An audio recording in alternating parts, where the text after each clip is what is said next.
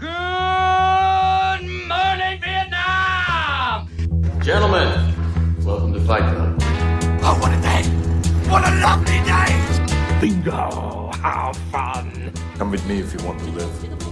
Hey, motherfucker. As far back as I can remember, I always wanted to be a gangster. Why so serious? ¡Erica! ¡Erica! Lampone, el pedido sencillo. Conseguimos una Magnum 357 con balas de verdad. In case I don't see ya. Good afternoon, good evening, and good night. Sean todos bienvenidos, esto es Escrito y Dirigido, mi nombre es Luis Johnson. Mi nombre es Maximiliano Ross y hoy en escrito y dirigido Palm Springs, escrita por Andy Ciara y dirigida por Max Barbacup. Al cast lo componen Andy Samberg como Niles, Christine Milioti como Sarah y J.K. Simmons hace de Roy. J.K. Simmons que las siglas están por Jonathan Kimball, para los que tenían la misma intriga que yo. Ahí va el primer dato curioso de este episodio entonces. Y bueno, esta es una comedia romántica con un giro de ciencia ficción. Como bien dijo Maxi, esta es la historia de dos protagonistas, Sarah y Niles. Sarah, quien es una dama de honor en la boda de su hermana, y Niles, quien es el invitado de otra de las damas de honor. Ambos se conocen, entablan una cierta confianza y por un giro inesperado ambos se encuentran atrapados en, dentro de lo que sería, por si alguno conoce la película El Día de la Marmota, que es repetir constantemente el mismo día. Con la única diferencia con esa película particularmente es que en esta ambos saben que están repitiendo el mismo día y todo lo que implica, por lo tanto, decir estamos atrapados en esto y por lo visto no hay salida. A esta película le fue muy bien en el festival de Sundance a principio de año. Hace un par de semanas que ya la queríamos traer. Principalmente yo porque tiene a los dos protagonistas que son de mis dos sitcoms favoritas. Que también las recomiendo ya que estoy. Porque Andy Samberg hace de Jake Peralta en Brooklyn Nine-Nine, que está muy buena. Y Christine Milioti está en How I Met Your Mother, que también es otra muy buena sitcom. Entonces, ver esta película y que encima cumpla con las expectativas, porque la verdad, repito, ¿no? Eh, les fue muy bien en este festival importante a principio del año, que es probablemente el único festival que vamos de cine que vamos a tener. Entonces, que esté tan buena es como que le da un toque especial para mí. Exactamente. Y obviamente teniendo en cuenta la poca cantidad de nuevas películas que estamos teniendo este año, es bueno saber que a pesar de eso la calidad de las mismas se mantiene. Y particularmente esta, cuando yo la terminé de ver, la verdad dije, esta película no puede ser tan buena, no tenía ninguna, ningún motivo ni ninguna razón para ser tan buena como verdaderamente fue. A mí me gustó demasiado, me parece que la química entre ellos es fantástica. La historia al comienzo tenía un par de dudas porque dije, "Mm, no vaya a ser que se vuelva medio cliché o repetitiva con ciertas cosas, pero encuentra cómo balancear varios géneros al mismo tiempo y siempre mantener la historia moviéndose rápido y tocando ciertos tonos diferentes, pero de una forma que no parezca monótona. Está bueno lo que decís porque, de nuevo, es algo que se repite, ¿no? Este argumento del loop temporal y que no, no sea esto así como aburrido o que te canse, porque ya lo viste en otros lugares, está muy bueno también. Además porque este director es eh, debutante. Tanto él como el guionista son muy buenos amigos, estudiaron juntos en realidad, venían trabajando con este proyecto hace más de tres años. En realidad todo esto se inspira en el casamiento del guionista. O sea, al director se le ocurre porque él estaba en el casamiento del amigo en Palm Springs, o sea, esta ciudad de Estados Unidos, y creo que empezó a, tratarse desde ese momento la historia que ahora la vemos reflejada en la gran pantalla, que streamea por Hulu, si no me equivoco. Exactamente. Una película de un género que en los últimos años sobre todo es difícil encontrar películas que valgan la pena como son las comedias románticas pero que en este caso me parece que la verdad es fantástica y lo que me gusta también es que el romance entre estos dos personajes es bastante realista, o sea, se sienten como personas genuinas, que no es un cuento de hadas, a eso que creo que es lo, que tiene ahora de, de, notorio este género, sino que se siente como posta dos personas que hoy en día se están conociendo y terminan enamorándose. A mí lo que más me gustó de esta película fue la comedia. La verdad que tanto la parte visual como los chistes que tiran y demás está muy creativo, muy divertido. O, sea, te diría, mirala. A mi entender es una película entretenida, pero nada del otro mundo. Está buena, sí. Te diría que la veas un viernes a la noche. Listo, nada más. Ya perdí noción si es la tercera o cuarta vez que escrito y dirigido eh, trata películas con cuestiones temporales. Me gusta que nos convertimos en eso como podcast. Pero sí, como bien vos dijiste, es una película entretenida. Y como tampoco eh, es muy. no es larga porque dura 90 minutos. Este episodio va a ser relativamente corto comparado con lo que venimos haciendo. No por eso de menor calidad, obviamente. Y si bien que tratemos en profundidad la trama de la película, hablando abiertamente con spoilers, no creo les arruine. Si quieren seguir sin haberla visto, son bienvenidos. Si no, pueden pausar, ver la película y obviamente después vengan y escúchennos. Así que con eso dicho, creo que llegó el momento de despertar. Algo que me gustó bastante es que vos, como espectador, lo primero que conoces es la perspectiva de Sara, quien recién está descubriendo que está repitiendo el mismo día. Pero la película con el personaje de Andy Samberg, de Niles, te permite que ya esta parte de decirte, oh, está repitiendo el mismo día, va, todo lo, que tratan todas las películas que, están atrapados en el tiempo, es que te saca eso rápido. Avanzás ya en la trama y ya sabes lo que está ocurriendo, el mismo personaje te lo dice, no pierden tiempo en eso.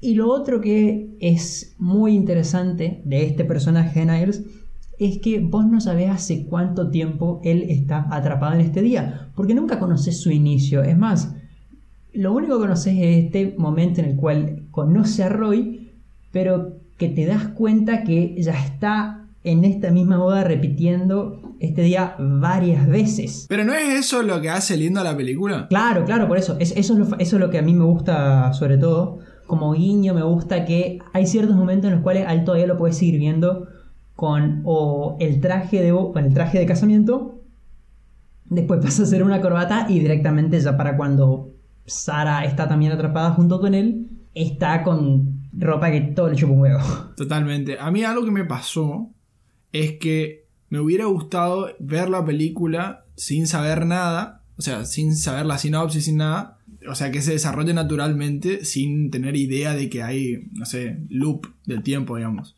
Pero al mismo tiempo, te digo, si no me decís que hay esta trama de fondo de ciencia ficción, capaz que no la veo. Pero como yo sabía esto, cuando lo veo, viste que la escena inicial, o una de las primeras escenas, es él en la pileta tomando cerveza que le dice, hoy es mañana, mañana es ayer, y son todos los días lo mismo para mí. Y ahí está como el primer indicio de que estás encerrado en este día, ¿no? Este 9 de noviembre. Por ahora te postergo la discusión sobre cuánto tiempo estuvo Niles repitiendo este día, porque prefiero que hablemos sobre el personaje de él en sí mismo. No sé qué sensaciones te da Para tomar lo que vos venías diciendo con respecto a las primeras escenas, yo tenía una idea también de lo que se trataba, pero no sabía que él estaba atrapado.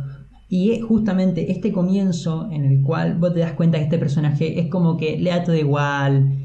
Yo al principio creí, bueno, puede ser que no le gusten las bodas. No, es que viene repitiendo este momento tantas veces que está en un estado de que él fluye nada más, deja que pase el día. Hablando también sobre el inicio, algo que me gustó mucho que hizo la película es cuando él agarra el micrófono para dar el, el discurso a la, pareja que se casaba. Yo dije, uh, este está re en pedo, seguro vas a decir cualquier cosa. Pero no, en realidad dice cosas re interesantes. Habla sobre cómo las personas estamos perdidas en este mundo, eh, la soledad. Y este concepto que lo inserta acá, pero después la película gira alrededor de, de eso, ¿no? De cómo el amor y las relaciones entre personas terminan haciendo que las personas nos encontremos o, o que las personas nos sintamos por lo menos menos perdidas. Y bueno, al final para mí desemboca con esta idea. Exactamente, como que están perdidos, digamos, en esta realidad y que lo que le da sentido es justamente estas relaciones. Me gusta que tenés tres perspectivas diferentes a través de estas tres personas que están atrapadas, una de las cuales todavía no hablamos, que es Roy, interpretado por el fantástico J.K. Simmons, que con creo que menos de 15 minutos de, tiempo en pantalla es de los mejores personajes, se lleva todo el crédito. Pero bueno, con estos tres personajes tenés diferentes puntos de vista con respecto a cómo ven la realidad. ¿Por qué? Porque Niles, como bien habíamos dicho, está en una etapa de nihilismo en que dice, la realidad no tiene sentido, me da todo igual, la verdad no, no va, la realidad no vale nada. En cambio tenés a Roy, quien al comienzo tiene esta visión de querer hacer pagar a quien le hizo vivir esta realidad, que es Niles, porque es él quien lo engaña para que entre a este loop. Entonces quiere sacarse la bronca que tiene con él y luego entra por fin en una etapa que encuentra creo su lugar, o sea, aprende a poder disfrutar de esto, aprende a poder querer la realidad en la que se encuentra y a valorar lo que tiene, que es una linda enseñanza que también tiene esta película. Y también tenés al personaje de Sara, quien está proactivamente siempre buscando, ok, estoy atrapada acá, tengo que salir de acá. ¿Por qué? Porque esto que estoy viviendo no existe, así no funciona. Hoy hoy, pero mañana tiene que ser mañana, no puedo volver hacia hoy. No puedo estar continuamente viviendo esto a pesar de que tal vez por un momento pueda parecer divertido. Ahí también está la otra gran enseñanza que te deja la película, que sería algo como tenés que tener cuidado con lo que deseas, porque te puede salir el tiro por la culata. Sobre todo el personaje de Roy creo que es el que más enseñanza te deja de eso. Otra discusión que quería plantear es que se dieron muchas entrevistas con todo esto de la cuarentena y como son todas virtuales y demás, es que ellos grabaron en, en 2019 varios de los actores, sobre todo Peter Gallagher, que es el padre de la novia, decían como que no entendieron bien del todo la película de qué trataba, pero que con esto de la cuarentena se les abrió una nueva ventana sobre cómo interpretarla o entenderla. Y acá viene lo que a mi entender es la interpretación sobre los personajes, ¿no? Y cómo nos fuimos desenvolviendo todos durante la cuarentena. Primero sos Sara, porque estás todo el tiempo intentando, no sé, buscar la vuelta para que esto se termine. Después entendés que es algo superior a vos, que no, que no depende de lo que vos puedas encontrar o puedas cambiar porque no es algo que vos puedas alterar. Y entonces es todos los días lo mismo, empezás a hacer Niles. Porque no digo que todo te chupa un huevo, porque obviamente estos tres personajes son serían una exageración pero de alguna manera es como que te dejas estar. Y bueno, me tomo una copita de vino un martes a las 7 de la tarde, o me tomo una cerveza, qué sé yo. Y después, cuando pasa esta etapa, terminás siendo Roy. ¿Por qué? Porque decir, bueno, ya está. Acepté la realidad, acepté que no puedo cambiar la situación en la que estoy. Ahora lo que tengo que hacer es buscarle el lado bueno, ser feliz con lo que tengo en definitiva. Eso también es posible, ahora vuelvo a la película y te digo, eso también es posible por la situación de vida que tiene cada uno. Roy es bastante claro, te dice, está en un muy buen momento con su esposa, tiene a sus hijos chicos y en un momento te lo dice sin tapujos, no se puede mejorar esto. En contraposición tenés a Niles, que es un pibe que la novia le va a ser infiel todo el tiempo, encima ni siquiera eso es tan importante porque no la soporta y ella tampoco lo soporta a él. Y en el caso de Sara, se despierta todos los días con el futuro esposo de la hermana. Entendés el porqué de cada uno de, del accionar de cada uno de ellos y también entendés esto que comentaba anteriormente. Qué buena reflexión hiciste con respecto a la cuarentena, la verdad. ¿eh? Para sumar a lo que bien vos decís, si querés mirar un poquito más, digamos, dentro de lo que es la trama de la película, cuando vos conoces a Roy, o sea, cuando sabes que, inicia esta, este vínculo entre Roy y Niles, Roy es un tipo que llega a la boda con esta personalidad excéntrica que quiere consumir drogas, está, no se nota que está muy enganchado o es un padre de familia con su mujer ni con, sus hijos y es como algo que fue desarrollando justamente el aprendizaje que obtuvo en este loop. Lo mismo Niles, vos no sabés tampoco cómo fue la primera vez que descubrió que su novia le era infiel con una de, de las personas en la boda. Eso creo que es ot- otra cosa que si vos querés mirar más dentro de la película, de decir, llega un punto en que, como bien vos decís, aprendés a que si esto lo vas a repetir, hay ciertas cosas que te van a empezar a chupar un huevo y hay otras que vas a empezar recién a apreciar de tu vida que en otros casos, como no vimos el, inicio, digamos, de ninguno, no sabes cómo los vivió, que también me parece importante mencionar. Y otra cosa también creo que me- me gusta la película porque se reconoce en este género que está de, de repetir el tiempo y de para no justamente copiar a lo que hace el Día de la Marmota, es que hay una parte en que, en Sara dice hay que hacer actos desconsiderados y completamente humildes y así es como superaremos esto y podremos salir de, este loop. Y no, no, absolutamente no pasa nada. y, y me gusta que Miles es consciente de eso y dice, hacelo. No va a cambiar absolutamente nada. Tal vez porque él ya lo hizo o porque no, no importa. Pero me gusta que no se va con esta idea de la película de decirte, no, si, si vos haces todas las cosas bien, entonces el tiempo pasará y la la la la la la, magia pura. Ojo, también está Niles diciéndote al principio, che, no hagas esto porque la verdad que vas a perder tu tiempo.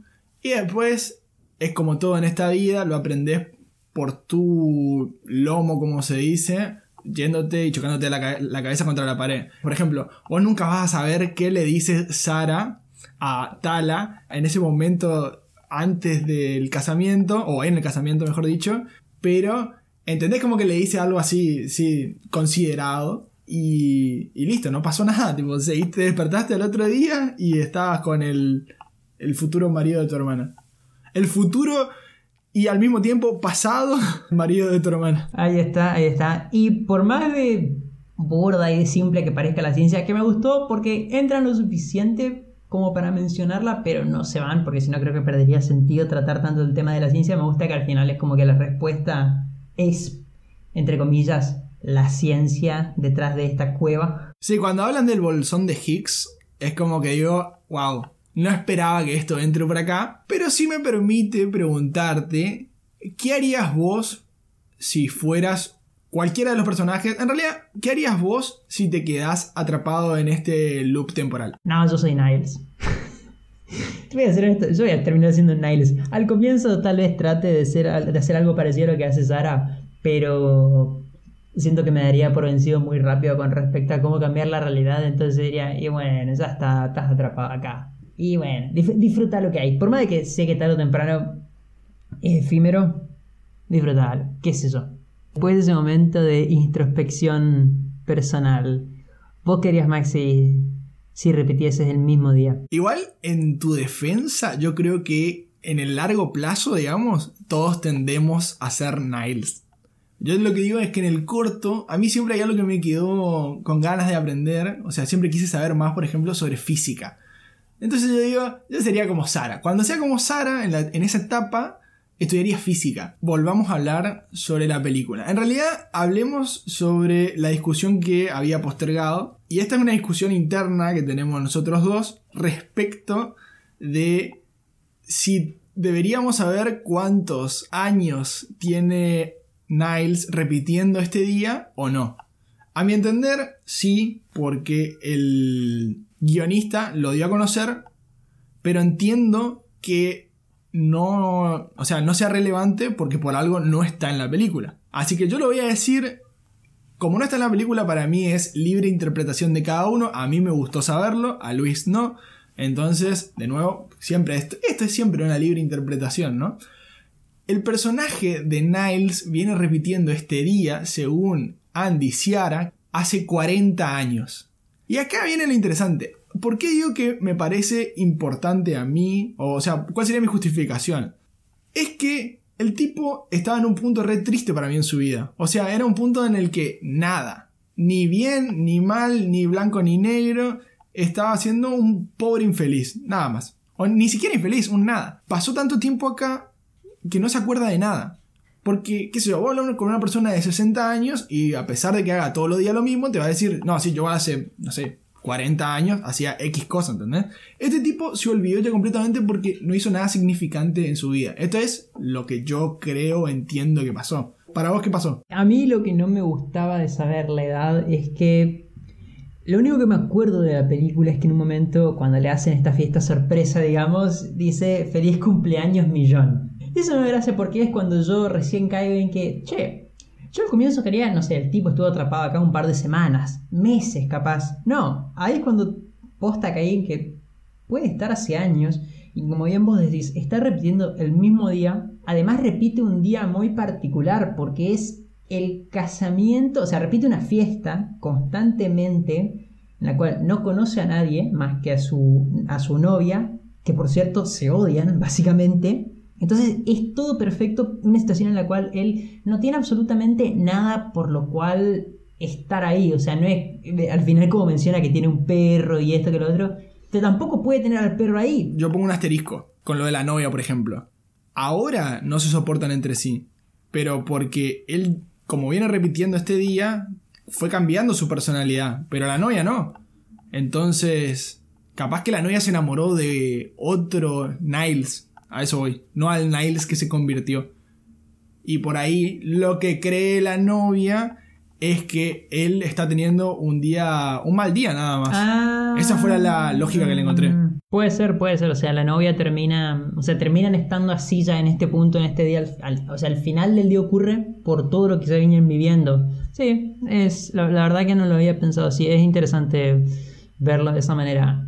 A mí me gusta que plantee un tema que siempre yo me hice la pregunta: es si hoy vives eternamente, tarde o temprano, todo se vuelve mundano. Porque, y sobre todo, él ni siquiera puede morir, que creo que es en todo caso lo que es lo que más le pega. Es que él no, no hay manera de escaparse de esto. Estás atrapado en el desierto sin poder evitar que ocurra nada y bueno, Sara termina siendo, es algo que por lo menos le da una razón para despertarse como ves en la película, cada día por lo menos sonriente. Lo que sí creo que hubiera hecho yo diferente es que yo hubiera empezado a mandar gente adentro de la cueva. está, ya está. Yo no me hundo solo, básicamente. Pero hubiera sido interesante ver qué pasaba. Pero no por una cuestión de, ah, soy un mal tipo, digamos, que también puede estar dentro de la ecuación. Una cuestión de, che, alguien que me ayude a cambiarle, a buscarle una vuelta a esto, vamos, salgamos todos, no puedo estar yo solo metido acá. Y creo que el gran misterio de la serie, a mi entender, es que vos no sepas lo de cómo él se terminó metiendo en esta cueva. Eso es lo más rico que tiene la película para ofrecerte, la historia. Completamente. Pasando igual al final, vos y yo tenemos creo una diferencia de opiniones.